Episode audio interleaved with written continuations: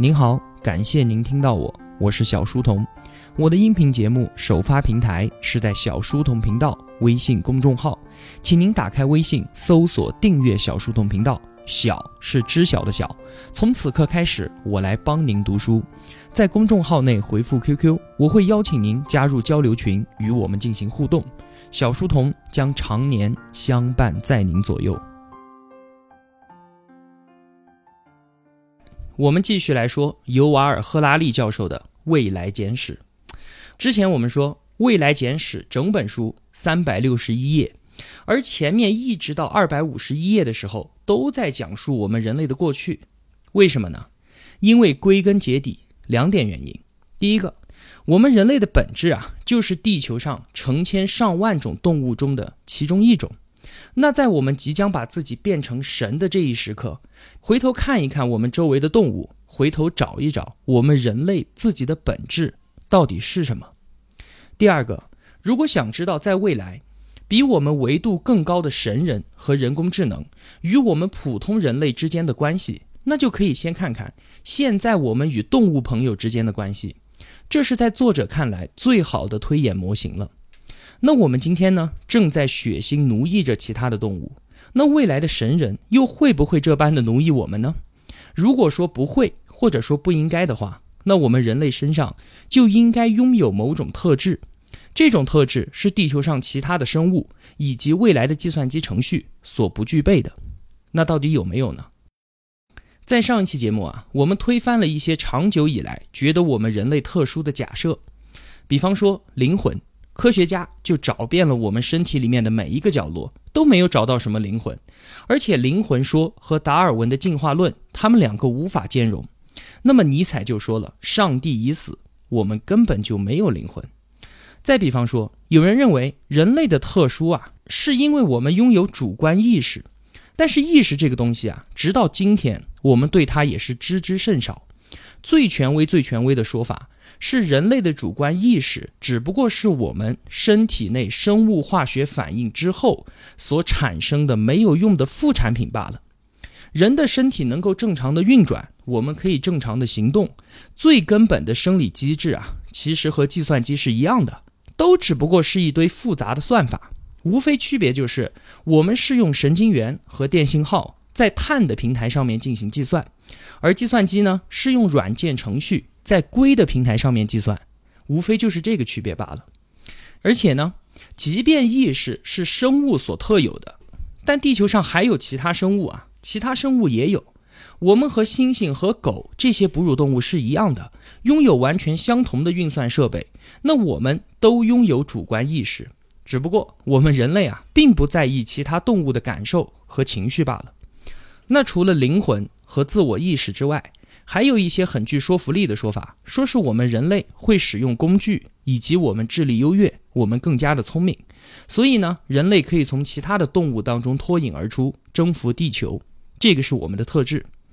但是呢，赫拉利教授又告诉我们，我们并不是靠工具和智力征服世界的，因为我们在很早很早之前啊，就已经成为了地球上最最聪明的生物了，也已经是制作工具的冠军了。但是那个时候，我们人类还是一种对周围生态没有什么太大的影响力，并且不那么重要的生物。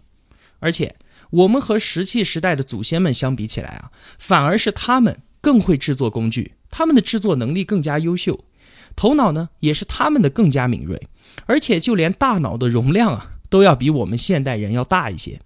但是，他们只能够用长矛去追杀长颈鹿，而我们却可以登上月球。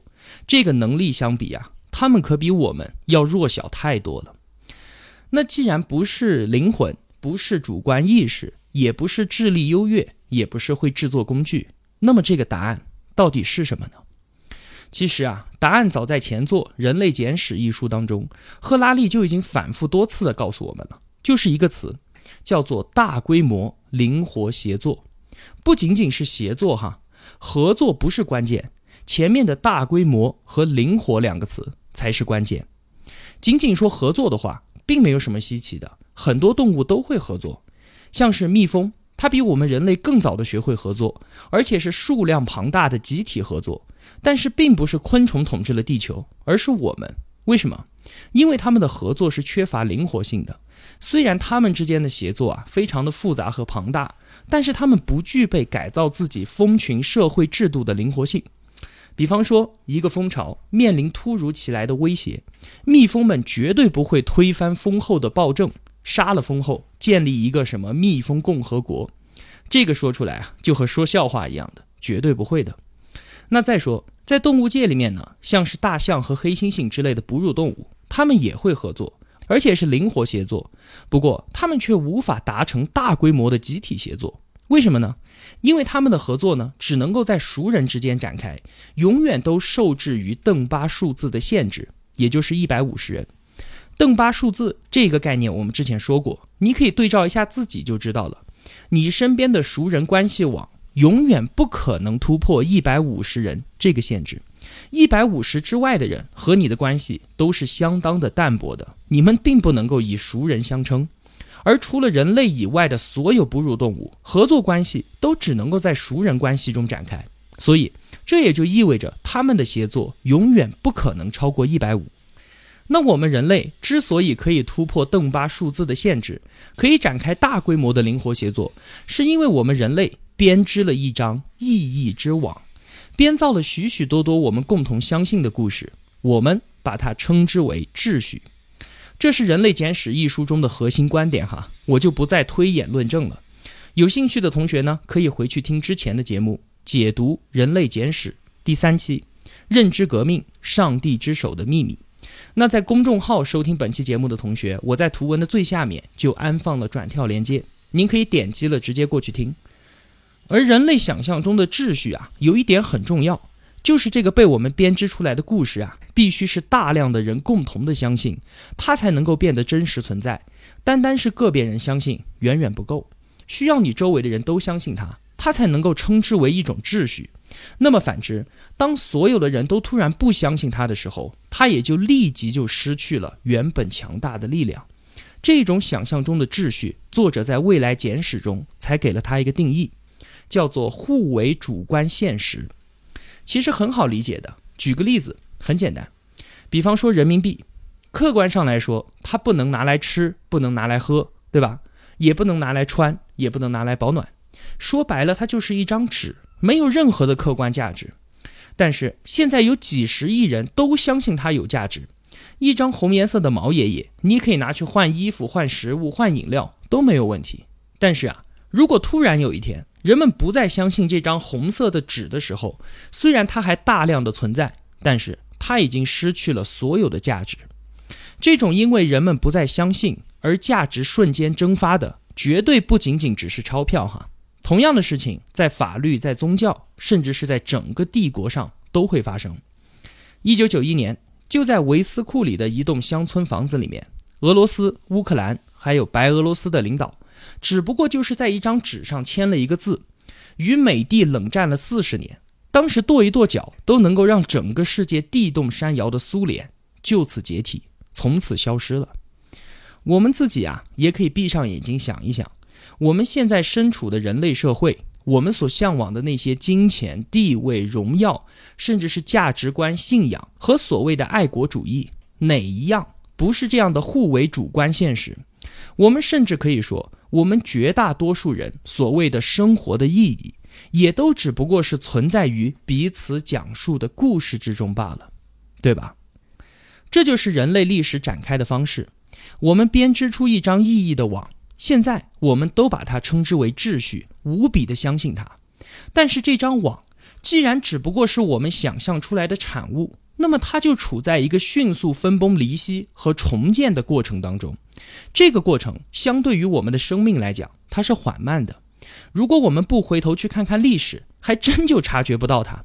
比方说，我们现在想想，为了进入天堂而参加十字军东征的人，那简直就是神经病嘛，对吧？那再想想，差点给全人类带来灭顶之灾的美苏冷战，想想古巴导弹危机中种种令人后怕的细节。这才只不过过去了三十多年罢了，我们就可以站出来理直气壮地指责当时的人，居然因为所谓的民主平等，或者是社会主义能够打造出人间天堂的一个又一个的故事，而不惜为此冒着核弹浩劫的危险。既然我们看待过去啊，都是以这种眼光，那么在一百年之后呢？我们现在对于人权、对于自由的信念，会不会也让我们的后代同样的感觉匪夷所思，感觉我们愚昧的不可理喻呢？那么，尤瓦尔·赫拉利啊，说到这里的时候，就已经埋下了伏笔。我们之所以能够有幸成为万物之灵长，是因为我们用共同的想象构建了秩序，这是我们可以区别于其他动物的特质。但是，现在我们所深信不疑的秩序，即将被新一波的技术浪潮所颠覆。我们所处的二十一世纪，虚构的想象毋庸置疑已经是这个世界上最强大的力量了。它已经超越了自然选择。我们要破译人类的未来，不光要了解科技的变化，更重要的是要了解科技如何颠覆我们现在的秩序。那我们现在的秩序是什么？它是如何形成的？前面其实我们也提到了，从七万年前的认知革命开始，智人开始编造出各种各样的故事。故事因为大家都相信，就裹挟了越来越多的人，进而不断地朝着一个共同的目标去努力。于是，虚拟的故事也就成为了人类社会的基础和最重要的支柱。从采集狩猎时代的泛神论，我们相信万物有灵，到农业时代的异神论，我们相信上帝。再到今天的人本主义，我们听从自己内心的召唤。宗教的出现呢，一开始啊，是我们人类给这个看不懂的世界虚构出一种自己可以理解的逻辑，让我们面对一切未知和不确定的时候啊，能够多一层情感层面的坚定和坚强，不会那么轻易的就崩溃掉。不过这一切啊，就像是盲人描述这个世界的色彩一样，只是一厢情愿罢了，共同想象。它并非是真相，但是不论是任何宗教的追随者，他都相信只有自己的宗教才是真实的，它才是真相。那到了今天呢？我们接受了科学的洗礼，也见证了科学所带来的奇迹。在之前宗教统治下，我们努力了几千年，依然被饥荒、瘟疫和战争所困扰着。但是进入到现代社会，几百年就解决了这些问题。难道不是因为我们拥抱了客观的科学知识？抛弃了互为主观的神话吗？我们对于未来获得永生和永远幸福的可能，难道不是科学赐予我们的吗？事实上啊，确实有可能是这样的。但是情况呢，远比我们想象中的要复杂的多。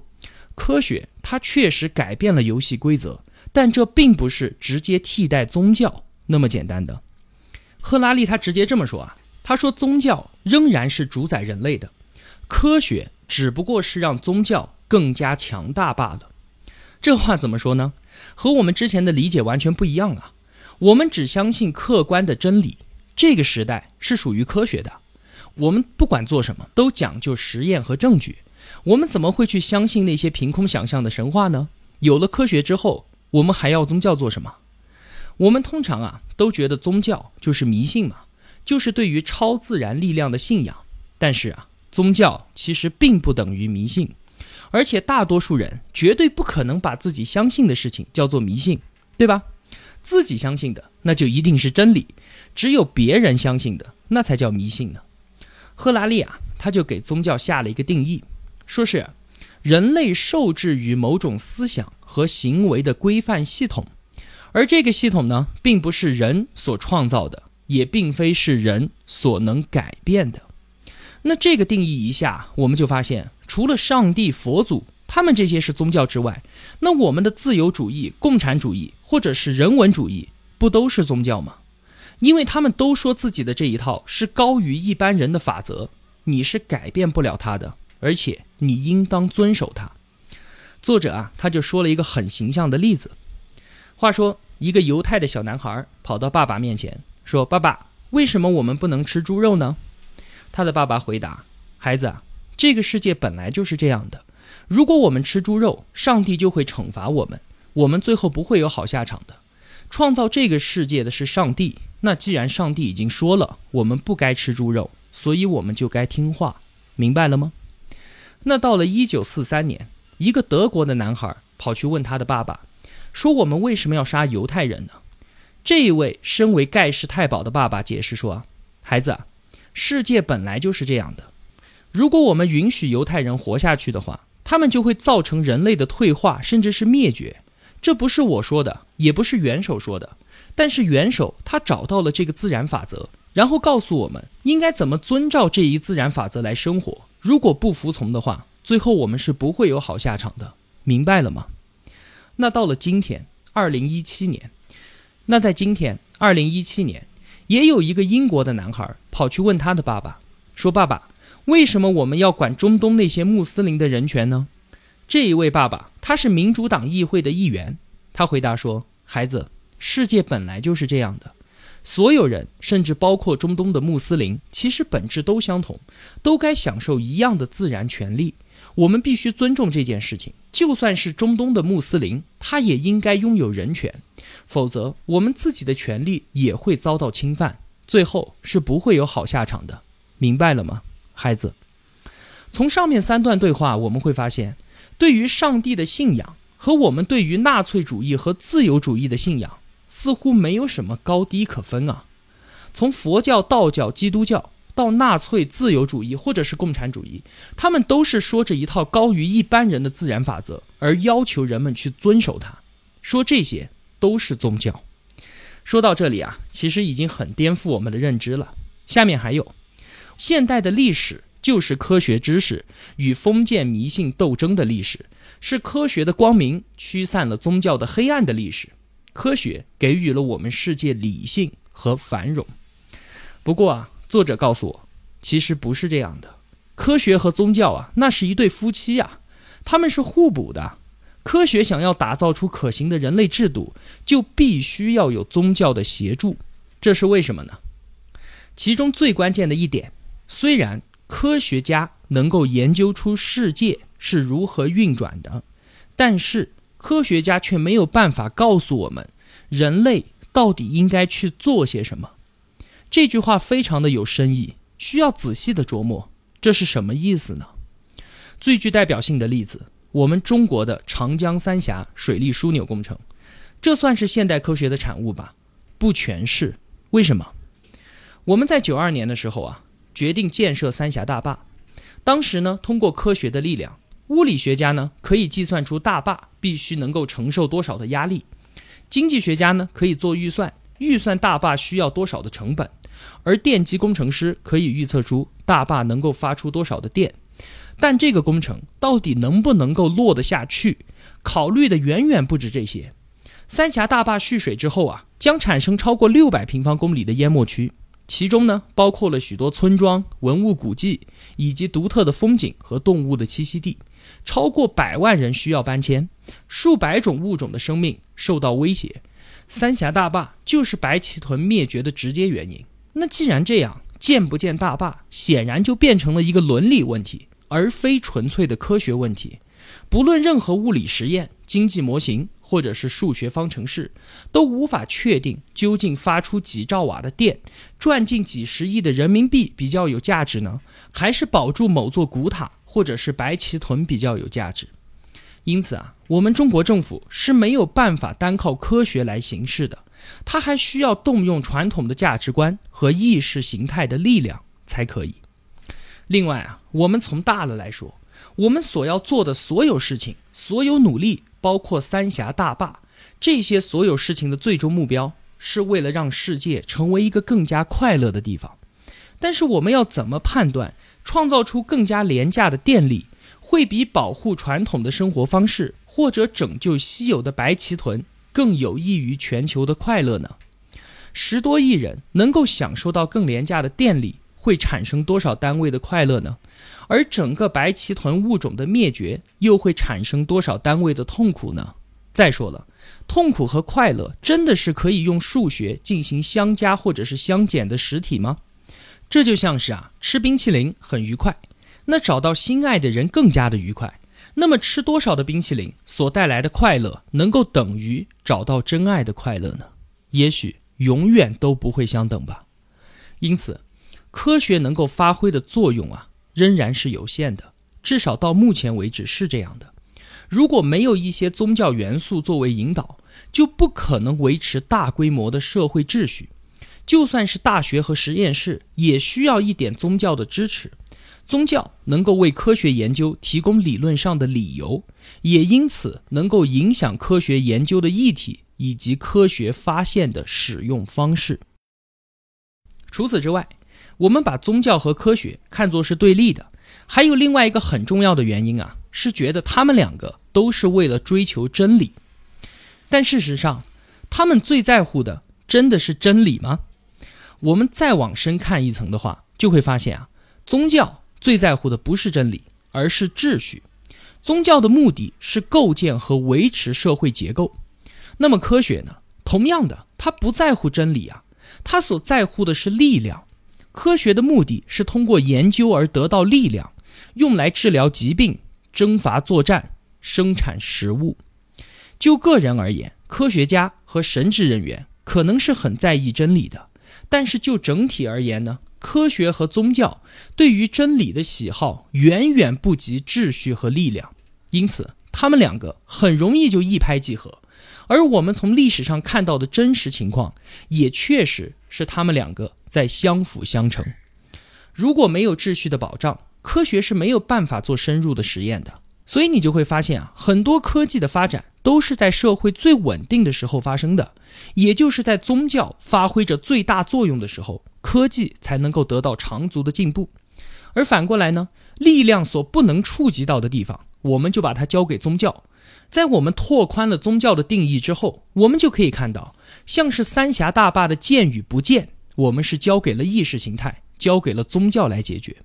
我们按照现代人文主义宗教的指引，白鳍豚的灭绝并不能够阻挡我们人类享受更加廉价的电力。因此啊。对于现代历史更准确的一种看法，其实是科学与特定宗教所达成协议的过程。现代社会相信人文主义教条，而科学的用途不是为了质疑这些教条，而是去为了实现它们。就算是在二十一世纪，也不太可能有纯粹的科学理论来取代人文主义教条。但是，让两者目前携手同行的契约，却有可能就此瓦解。取而代之的是科学与其他后人文主义宗教之间截然不同的契约。那么，我们现代的契约到底是什么呢？下期节目我们继续说。好了，今天的节目就是这样了。如果我的付出对您有帮助的话，希望您也愿意帮助一下我。几块钱的打赏对您来说无足轻重，但这样用金钱的投票对于我个人而言却是极其的重要。一个人能够走多远，关键在于与谁同行。我是小书童，我们相约在小书童频道，不见不散。